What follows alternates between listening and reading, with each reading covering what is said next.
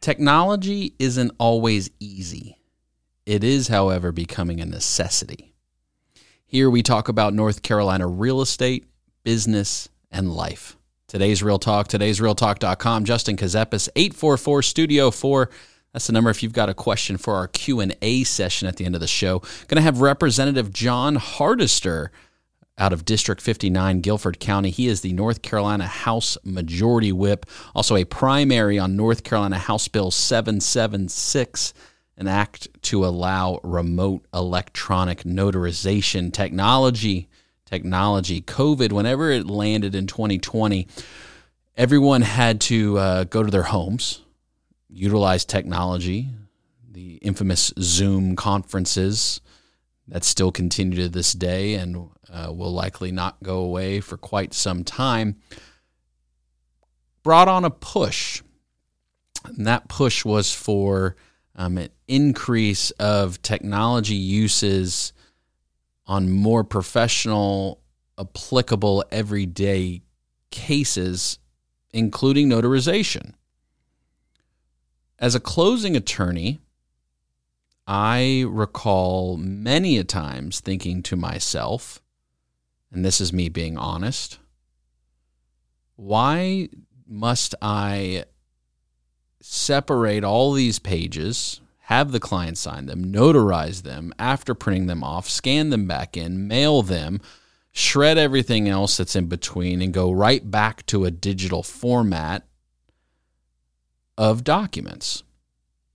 Why waste time, the great equalizer for all, if there were a more simplistic, as safe and secure approach to conducting business. There was also something else occurring for those that had a general fear of going out and being with people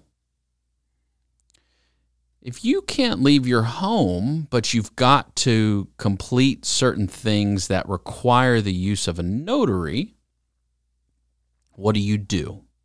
And there was emergency, uh, uh, an emergency order and legislation put into place that authorized remote notarization, still physically wet signing documents, but utilizing the mail um, and video conferencing to complete that but now we're moving into a pure electronic realm where the notary is utilizing an electronic stamp on a document completed via a web application of some sort that allows us to not have to be in the same room yet complete the documents in the moment electronically you sign it.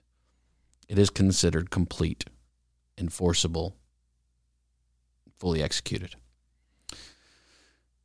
so that brings us to the day of is it okay? Is it good? Is it bad?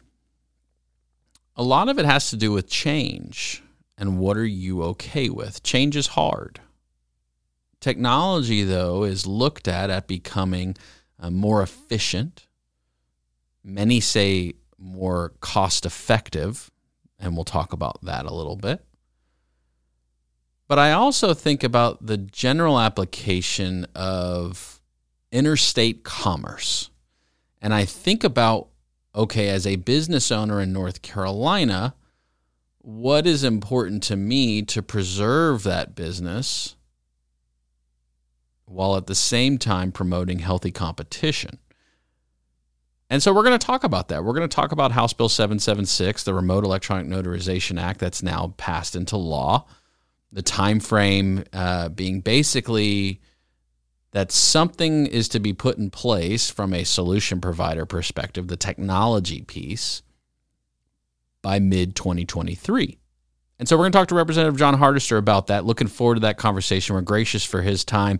There were other primaries on the bill. To be fair, we did reach out to all of them to give them an opportunity to come on and discuss the bill. Representative Hardister was the one who agreed to come on. Uh, looking forward to that conversation. Again, 844 Studio 4. That's the number if you've got questions for that Q&A session coming up at the end of the show. Justin Gazepis coming right back. I need some real talk. Give me some of that real talk. Today's Real Talk, today'srealtalk.com, Justin Kazepis, 844 Studio 4. That's the number if you've got questions for our Q&A session coming up. Uh, Representative Jon Hardister joining us now, House Majority Whip in North Carolina, representing District 59, Guilford County. Representative Hardister, thank you for the time. Talking about House Bill 776, a bill that allows remote electronic notarization to occur here in North North Carolina. One of the things from that bill, Representative, was physical presence of the notary, a huge topic internally with professionals. And what landed in the bill was that the notary had to be physically present within the state of North Carolina. How much time was spent on that particular topic within this bill? Yeah, well, um, thanks so much for having me on today. Um, looking forward to the, the conversation. Well, that's kind of what the uh, the issues focused on is whether or not there has to be a physical uh, presence of a, of a notary. Uh, this issue's actually been around for, for a long time, for, for several years, ever since uh, you know the internet and streaming technology. Uh, but it, of course, was um, I think propelled in its importance during uh, you know COVID and the pandemic, and you know how some people didn't feel safe meeting in person, or some cases they, they you know, were not authorized to, to meet in person, or the at risk population. Uh, so that was kind of the catalyst for uh, this legislation, and several interest groups came together to uh, to promote it. And you know, in particular, for example, like the the Realtors Association, real estate agents, and you know, closing attorneys and things like that. Um, and and then those advocate. I think um, the AARP that advocates for like you know the older population. Uh, they were really pushing this legislation, and so uh, you know we kind of worked through with um, you know different um, you know stakeholders like the Secretary of State's office and the um, the state IT department to see like can we do this safely you know, so that the you know the notary and the principal don't have to be necessarily you know in the exact exact same physical location, but they can see in real time and they can hear.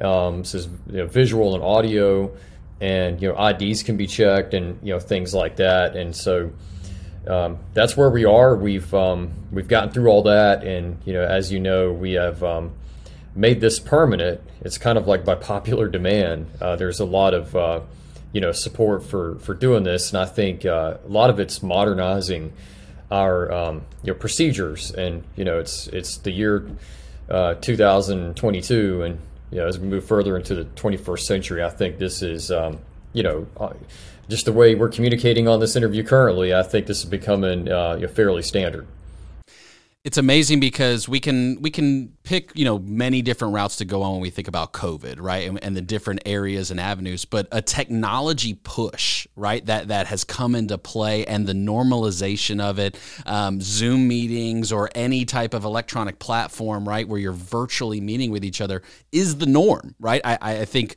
um, from a business perspective a whole different conversation on back to office right? And that kind of conversation and what's going to take place i think over the next couple of years.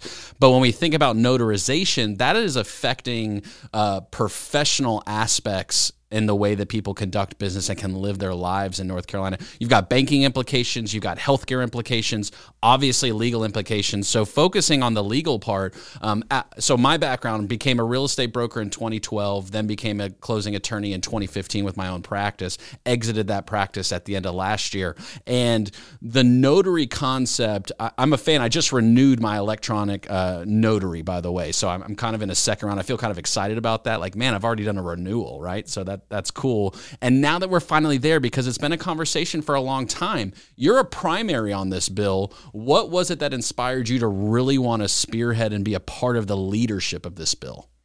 You know, that's a great question. And um, yeah, as a state legislator, I feel like you know my job and our job collectively is to try to support our citizens and you know small businesses, small and large businesses across the state. And there's a lot of commerce that's tied into notarization. Um, so from that standpoint, I wanted to be helpful. Uh, but also for some context, uh, my, my, day jobs, I work for a mortgage company. I, I do marketing for a small uh, business mortgage company. uh, we you know, deal with this kind of thing all the time. Obviously, we um, we're a broker, we're not a lender, but you know we originate these loans, and then you know our customers have to go through you know the notarization process in many cases, you know, um, and then you know the closing attorneys and things like that. So we're you know, highly familiar. I'm I'm very familiar on a personal basis with you know the importance of you know access and expediency and things of that nature. So um, you know, and, and I think the the really the holdup, if there was one, if there was any, um, you know, reservation about this, it was about, you know, safety and security, and that's why we've written into the legislation that um, notaries have to, you know, abide by certain guidelines for, you know, uh, where they're located and, you know, um, geoplacing and you know things like that, and, uh, and also we've we also have some limitations on it as well, like you can't. Um, you can't engage in remote notary for like wills and you know certain like trust and things of that nature you know where the security level could maybe be a little bit more um, important in some of those cases. I think we eventually might get there um, but you know this was an important first step for you know banking and a lot of other um, you know purposes where you know a notary is important um, and we also have some uh, exemptions there for the military as well. You know, you otherwise have to be present in North Carolina, but we understand, you know, we have uh, a large military presence in North Carolina where you know, a lot of the um, uh, personnel could be, you know, overseas at the time they need to get something notarized. Yeah, and you got to take it into account to the military, and I love how continuously North Carolina focuses on our military, uh, on our armed forces, people in armed forces, and, and keeping them in mind as we create these type of bills, which is which is fantastic, and I, and I appreciate that. Um, you talk about some of the technology things, so um, obviously your typical technology requirements, recording, uh, being able to see, being able to hear clearly, right? Those type of things are normal. I don't think that's any, any stretch of the imagination. But the other three that really kind of stood out to me within the bill: geolocation credential analysis, and identity proofing. Wow. Tall order uh, for the sec to charge the Secretary of State with finding those those uh, solution providers that can handle the capability. I, am going to guess that you guys had some type of roundtable or some type of internal discussion where you thought it was possible. So, what's that technology conversation like internally?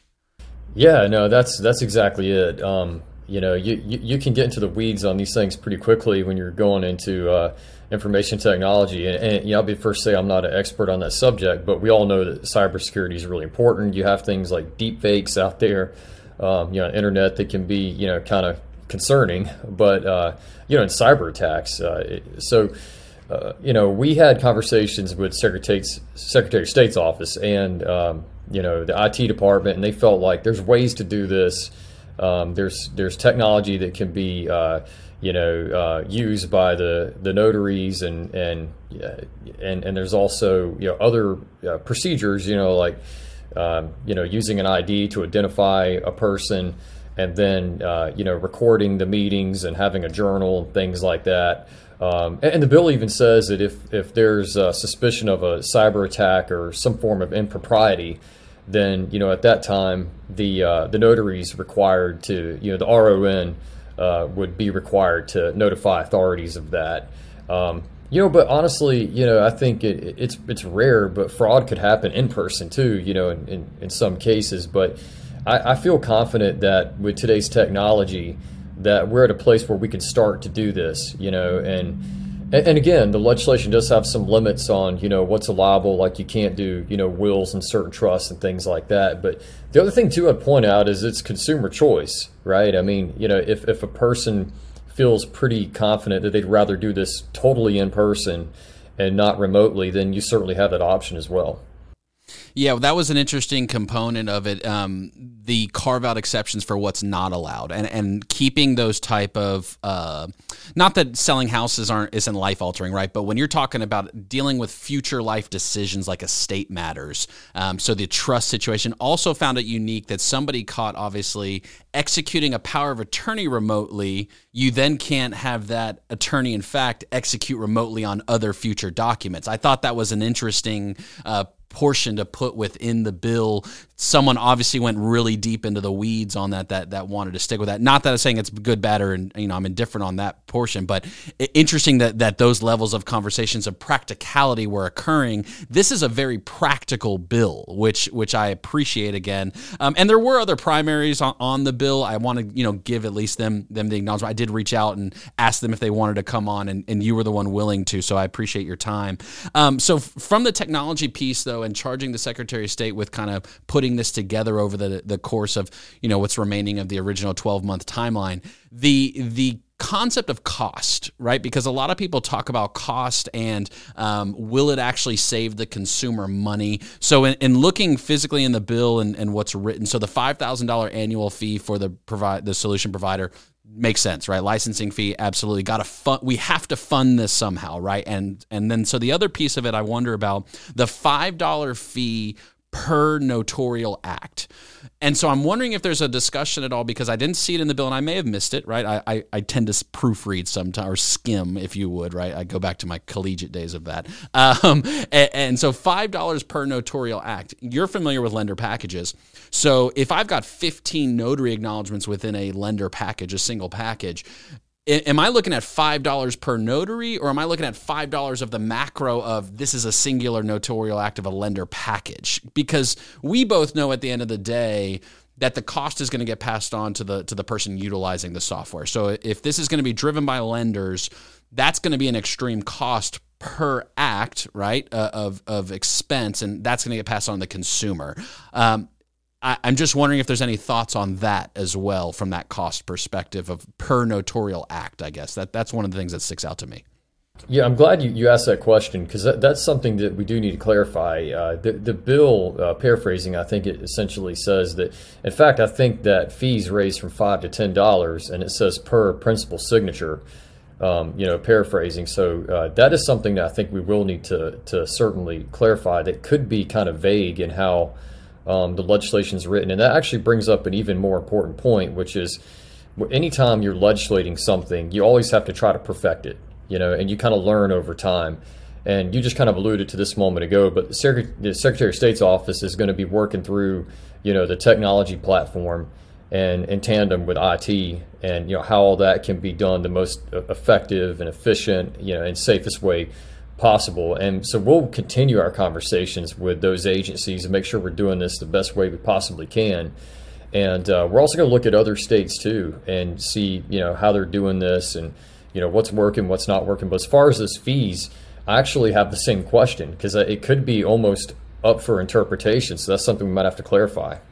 Yeah, no, and that and that's a, I appreciate you guys being willing to go back and look. And I know you had all hands on deck. Don't get me wrong. I know you had the title companies in there. I know you had you had the lenders in there. You had realtors. You had Secretary of State, and everybody wants it, right? Like there's some people that don't, and there'll always be people. Look, change is hard. Let's be honest. Change is very hard. If I'm thinking about it at a competition level as a business owner, and I have to revamp my systems after doing business for multiple decades, that's not an easy conversation to have realistically though from where the citizens are in the state of north carolina and the use of technology to make things more efficient and more secure because as you've mentioned as well you can forge a paper handwritten document probably more than you could electronically if the right solution providers and safeguards are in place um, which is very interesting. So um, I, I, I thinking though about now where we're at and the notarial certificate and the particular uses on the day to day. One of the things I ran into, because I utilized the emergency legislation um, when COVID first occurred and allowing online um, or, or, remote notarization. It wasn't electronic, but it was remote, right? Via via video conferencing like this. Someone would sign, they'd mail the document back to me, and I would then stamp it. I had to alter the notary acknowledgement. And some lenders, when going for funding approval to get the deal closed, fought me on that. And so I'm wondering, practically speaking, would a standardized notarial certificate to be used solely during electronic notarization be a potential solution? I think about California. Um, they get bashed for a lot of things they do, but one thing I, I do appreciate that they've done is they've created a standardized notarial certificate. Yeah, I think the answer is absolutely yes. Yeah, Okay. I think that's a great idea. Okay. And that's well, the kind that of feedback easy. we need, you know. for, yeah, for people like you that, and, and others that are actively engaged in the process, it's excellent feedback. Yeah, it, it's just one of those things like cuz cuz we want to work together, right? I think for a long time there's become this blame game in real estate and I'm you you're probably familiar with it. Not that you're someone who blames or I'm somebody who blames from my perspective, but there are people that do the blame game in real estate. Well, why isn't the deal closing today? Well, you know, we're not ready yet. Lender doesn't have this. Oh, attorney didn't get us tighter. Blah blah blah blah blah. When we're really supposed to be working together for the client. So this is just one of those opportunities of a reset. I think of that as, as this bill as, as in general. One of the things um, I, am interested in, what I want to do, is help bridge that gap, and let's let's take a moment to say, okay, everyone's supposed to be working together in in unison can electronic notarization and really the streamlining of closing and mortgage packages bring all of the groups together for a singular focus of making the best possible transaction for the customer? That's the perspective I come at with it. Yeah, and I think that is the, the right perspective. That's exactly how I see it as well. And that's how we got to where we are you know, today the fact that we even you know have this bill enacted, you know, by the General Assembly and signed by the governor, I mean, a complete bipartisan process with support on both sides of the aisle. Um, you know, we've got a lot of feedback from those who work in you know various industries who benefit from this, and clients as well. And different interest groups have you know got behind this, but you know, you're when you're making law, it's it's kind of a continuous process of trying to perfect it you know you're, you're going to come across something that oh wait a minute i should have thought about that or we could do that different. And uh, the fact that we're having this conversation i think is encouraging. And um, like i said we're going to stay in touch with uh, secretary of state and you know, state it department and, as we work through this to find out kind of what, is it, what does a platform look like you know as we go into into next year. Yeah. User experience right a lot of it's going to be user experience for the consumers and if you're going to have multiple platforms with different lenders all getting to choose which one's going to be used it's exciting right? It's not it's not light work. I mean let's be honest this is this is a as lean as this bill is and, and i've got it right here. What do we look at? We looked at 14 pages representative Hardister 14 pages that's got to be one of the leanest bills there there are right now at the state level. Yeah but but it's a lot of work to do on it. So um, anything we can do do to to help and encourage and push forward is fantastic. I want to pivot if we could to some of the other industries because.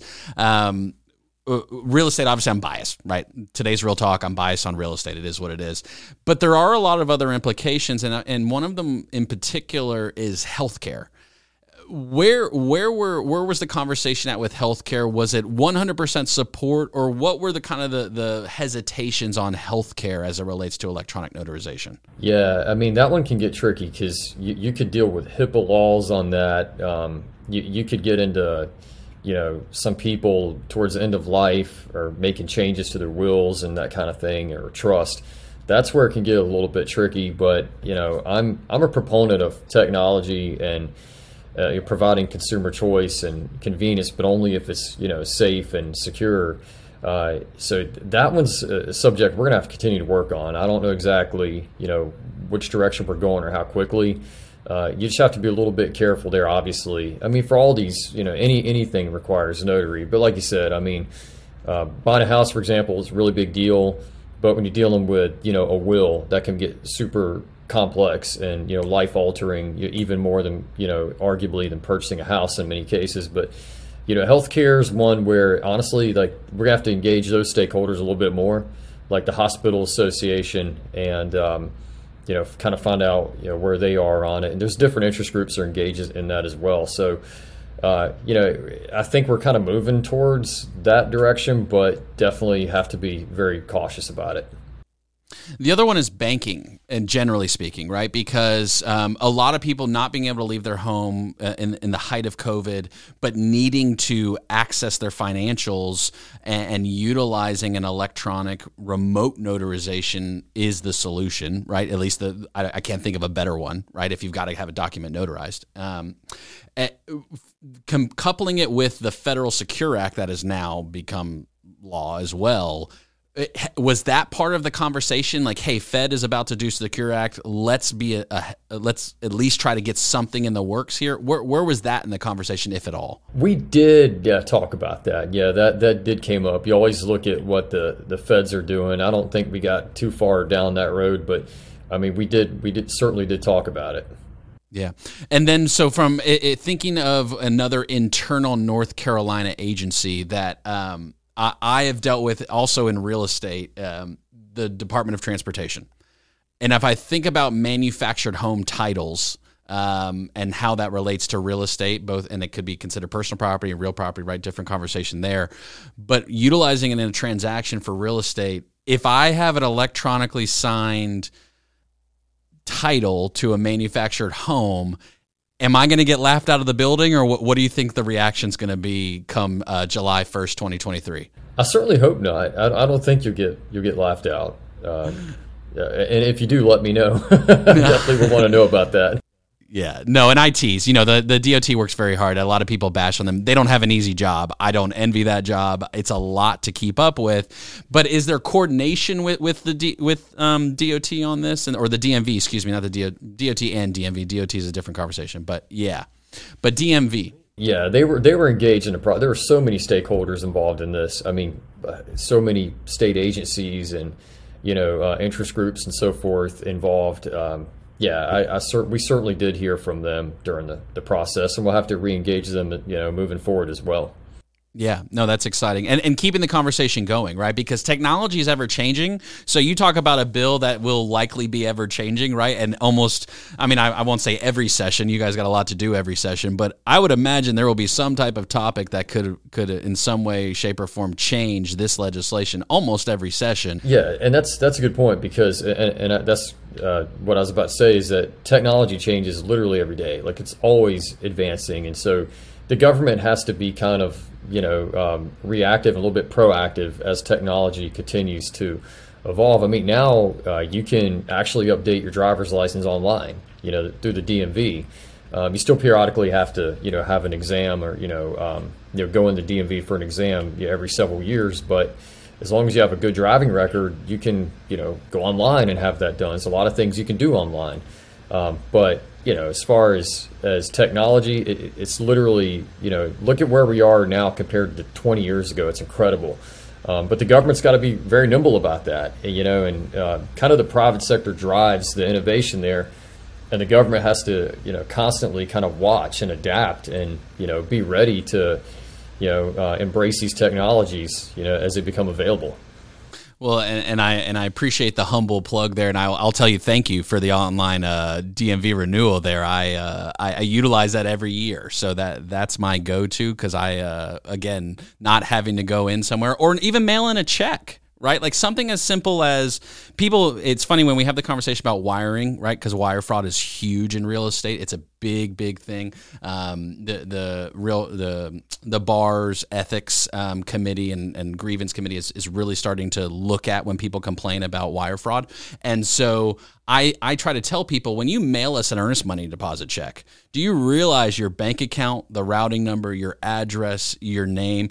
Uh, one person I talked to who's been in the game a long time was telling me they used to have social security numbers on checks, right? You, everything on a check, your entire personal life on a single check. If that gets lost in the mail or somehow intercepted fraudulently, there's a shopping spree to Walmart right there, right? Like that that's everything that that you you need on a single document. And it's it's all there, you know, and, and and and you can even go into like online banking. Pretty much everybody you know has an account where they can get online and check their you know their bills and their investments and everything like that. So, I mean, cybersecurity from that standpoint is also very critical. I should mention that the state's investing in cybersecurity. Uh, we have actually invested in several of our universities to kind of examine you know research and development in cybersecurity, find out like what can we do to you know, advance it. Yeah, I'll give you an example. So um, when the there's a pipeline, um, uh, an oil pipeline that got shut down. What was that last year? And um, I forget which pipeline it was. I'm drawing a blank on it. But when it did, there was uh, you know a, a, shortage of fuel um, throughout most North Carolina, and it really disrupted things. But it was a cyber attack that caused that to happen. So uh, you know that's something where we have to continue to really focus on developing you know technologies for safety because it's not just you know getting things notarized uh, you know virtually. It's also like our bank accounts our financial system you know our power system you know everything falls in that category Uh, Representative Hardister, I live near a nuclear power plant here in North Carolina. So if you think I haven't thought about technology and what uh, the potentials are, and our law firm before, I, I was very uh, diligent on hiring outside professionals to handle the internet security and, and cybersecurity aspects because when you're dealing with personal identifiable information, that's not a game. That's not something that you can just toy with. Like if you're gonna if you're gonna do business like this and you're gonna touch people's personal information, you've got to have some level of responsibility. You just have to. Um, I'm getting more and more letters these days of oh we've been compromised and your data's out there. Here's what we believe was leaked. So what am I supposed to do? Right? Like what what do you do as a consumer? You get that kind of letter. It's like, okay, LifeLock, like that's really what we're talking about. Our information's out there. You just got to monitor at this point, like right? Like that's and that's a hard conversation. We won't even get into cryptocurrency and NFTs and everything else that can really change the world. I'm sure there's uh, some, some other crazies on the floor talking about that like me, but we, we can do that for another day.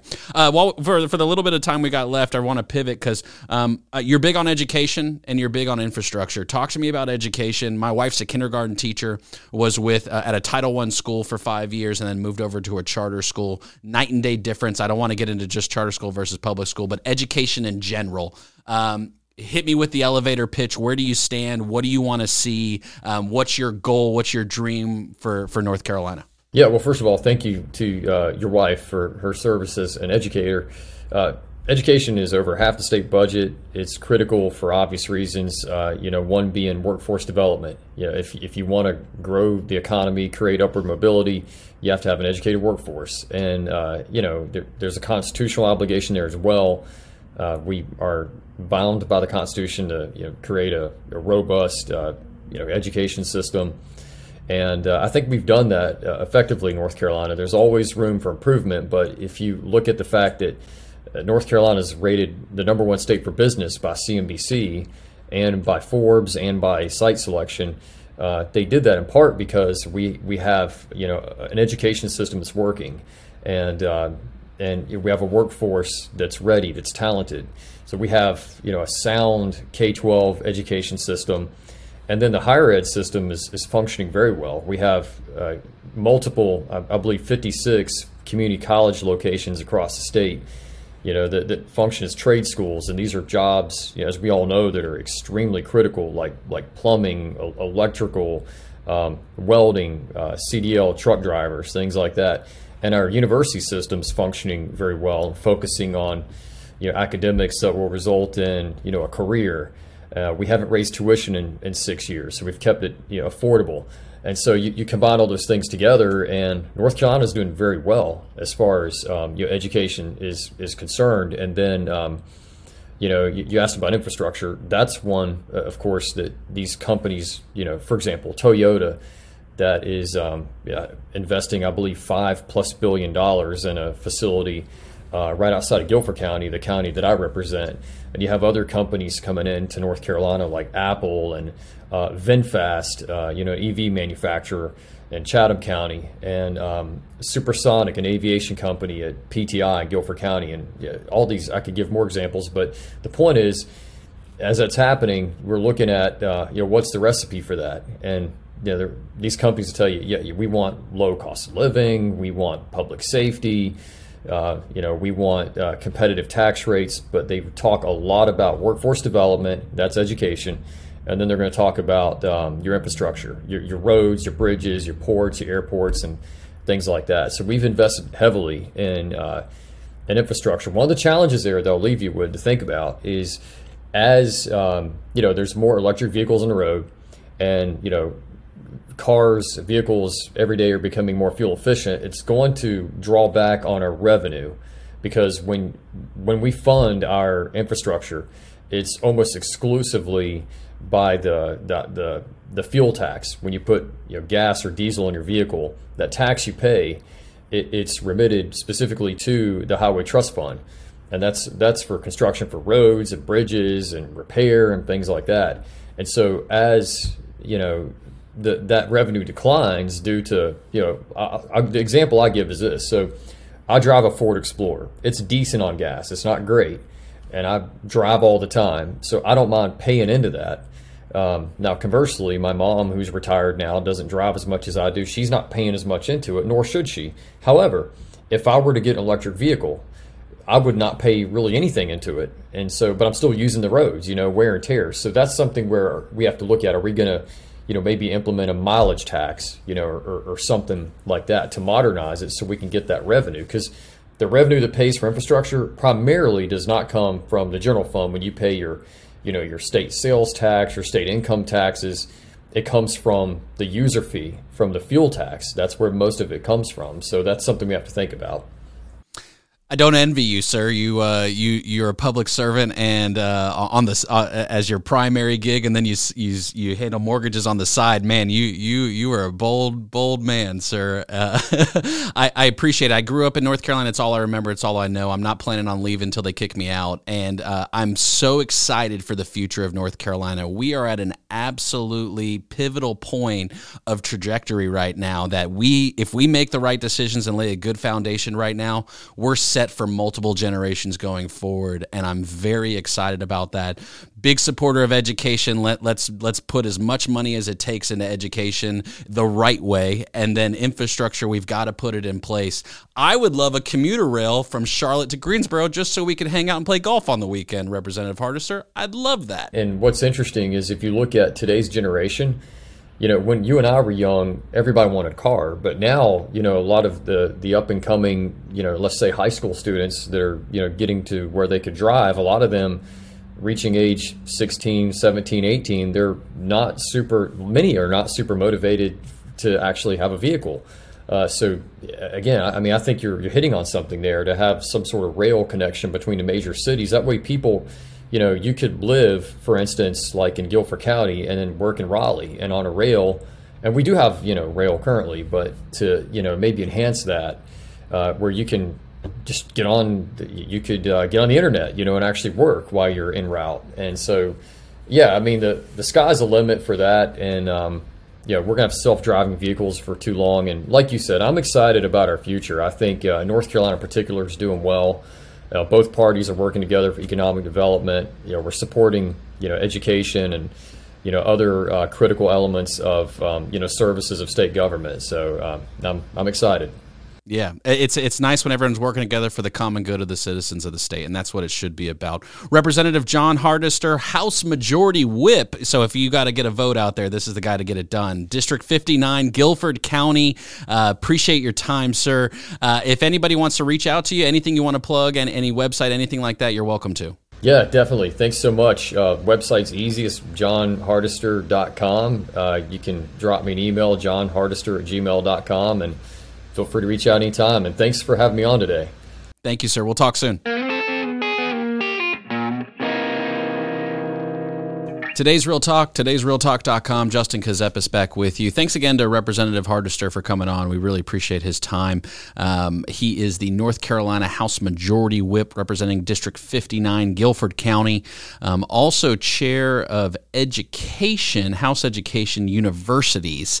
Uh, so, uh, doing some work for the people of North Carolina. We appreciate his time. Q&A session, 844 Studio 4. I've got the questions for the day here.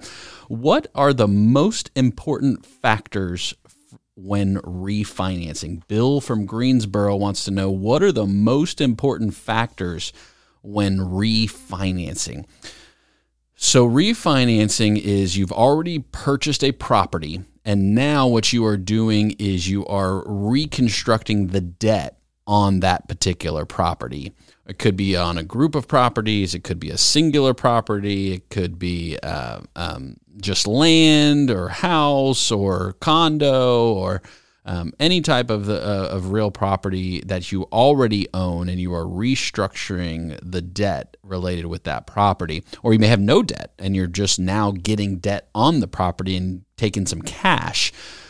So the number one factor is why why are you refinancing a property that you already own? Is it that you want to lower your monthly payment? Is it that you want cash? Um, or a couple other minor reasons, but but I would start with that, and those would be the most two common, right? Like I want to restructure the payment amount, uh, or I want cash, or a combination, um, because some people um, could restructure their payment and get cash out, right? Be either making the same amount or a little bit less and pull cash out, right? A cash out refinance uh, was very common uh, 2020, 2021 when rates were uh, sub 3%. Um, on a 30 year, 20 year, 15 year, got down to you know low twos at that point. So um, I would say what's your motivation, right, becomes the most important factor. The second becomes what is your monthly payment because you've got to financially plan for in a worst case scenario, do you have enough funds to pay your bills, your your your mortgage on your property because if you don't, the bank can take the house or the property in general. So something you got to consider is what then that amount will be after you refinance. And are you comfortable with that thinking through what the potential worst case scenario is? Losing a job something with your health uh, something with your family life changing situation. Because then you've got the principal amount of the loan on the property too. And this this relates also to the investing investing conversation we've had a couple of times. Over leveraging a property so when we talk about uh, loan to value ratio, let's say uh, the lender determines based on an appraisal that your home is worth $100,000 and they're willing to lend you 90% of that value, that would be $90,000 debt on a property that, as of today, because appraisals are a snapshot of that exact point in time, $100,000. So the analysis then turns to okay, how long are you planning on owning this property? Is it your quote unquote forever home? A forever property that you're going to retire at sometime in the future? Is it an investment property that you're planning to portfolio and leave behind for your estate? Or is it a short term? Is it within a year, two years, three years, five years? That you're planning to make a change and don't know if you'll be here or don't think you'll still be in that same property. Because the question then becomes what's the market going to do in the future? Because if values go down and you've got $90,000 worth of debt on a property that the market says in some time in the future is only worth 75,000, that is the definition of being underwater. And that is what you do not want to be at any point in time. So, what's your personal motivation? What then is your monthly payment? And what is your projected time frame of ownership relative to market value? Those would be the main three things. But great question, Bill. A lot of personal uh, decision making going on in, in, that conversation. So, uh, Robert in Dallas, North Carolina, not Dallas, Texas. Yes, there's a Dallas, North Carolina. Do I live on a public or private street? Ooh, so as part of a title search, uh, the closing attorney, whenever you buy a property in North Carolina, we utilize closing attorneys here.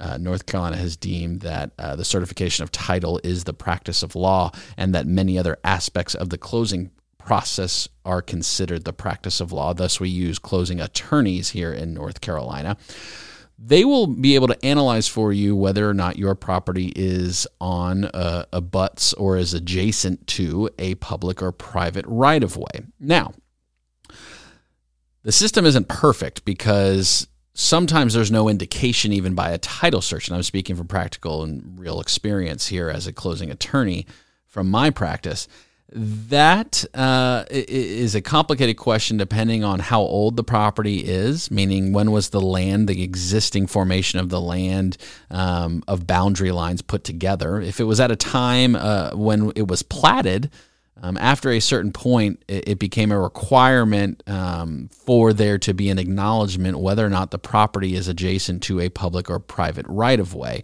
That wasn't always the case. So not necessarily a plat. Uh, that's a good indication. That should be a good help. Um, also, if you are within a subdivision, right, you can speak with your HOA because they should know as a governance um, entity whether or not the roads are publicly or privately maintained. Because if they are privately maintained, you would hope there would be a line item within the budget for those roads to continue to be maintained. You can reach out to the DOT. The DOT has um, implemented a new system. We'll include the resource link for it. Um, I, am not going to say whether or not the system is 100% accurate or not. I haven't gone through it um, completely, but that was part of legislation a few years ago to create a system acknowledging whether or not roads were indeed public or privately maintained. Um, and it's a system worth checking out to see and see compare. If you know the answer, compare and see if your road is accurate and provide feedback. Help help uh, contribute accurate data to the system. So I, I, would say you can call on a local attorney to do a title search if you want. Um, probably going to cost you some money to do that. Secondarily, um, if you're in an HOA, speak with your HOA, call the DOT. You can call your local municipality and ask them um, see if they have any record. Because as new roads are being developed right continuously there is a dedication process. And so depending on the age of the road there may be a record uh, at the municipality level as well. So a couple of different avenues you can take to check that out but great question. Thank you robert and dallas for sending that one in. And janine in wilkesboro at what point do interest rates come back down? Janine in wilkesboro wants me to t- look into the crystal ball and tell everyone at what point do rates come back down. Well, we've talked uh, before about the role of the Federal Reserve in managing and making sure that the supply of, of money um, and that the system is in balance and that the proper economic indicators are in line as they should be. Uh, subjectively, there's quite a wide range in theories on, on what that particularly means. But again, one of the tools the Fed can use to correct, and in this particular instance, correct um, inflation, are increase and decrease interest rates secondarily to that, that affects mortgage rates, not necessarily a one to one ratio on that, but it does affect mortgage rates. Cost of borrowing goes up for the supplier of money locally, meaning the banks. The cost of borrowing money as a consumer goes up. And so, when will rates come back down? The talk right now from professionals, and by professional, I mean economists and those who study trends and historical averages and analyze data at a deeper, much, much deeper level than I ever could do or comprehend. Mid 2023 is part of that conversation right now. That could change tomorrow for all I know. But as of right now, mid 2023 is is is a heavy part of that conversation. That that's the projection of based on historical data when the rate rising cycle began comparatively to past rate rising cycles the time frame upon which it will likely go the other direction. And i i think that the rise and fall of rates will ultimately have to do with a more simplistic indicator that I tend to focus on, and that is wages and spending. If people make money, then they turn around and spend it. What they spend becomes the wages for somebody else. And that's the circular cycle. If you make money, you spend it. When you spend it, it becomes money earned, wages for somebody else. And so if people stop spending money, okay, well, there is then an e- increase of supply and the demand is going down. So the cost naturally comes down. In most instances, there are exceptions and outliers to that. And so if the pendulum swings back the other direction of, well, people have stopped spending so much money, we've got such a surplus of goods here, or services, or businesses are hurting so much because people aren't spending their money. That is when the grip will loosen and they will have to reverse the equation. They, the Federal Reserve, will have to reverse the pendulum and pump the economy back up by reducing the cost to borrow money, thus allowing people to feel comfortable, confident, con- consumer confidence to spend more dollars. So at what point will that happen is anybody's guess. I, I'll be honest with you right now.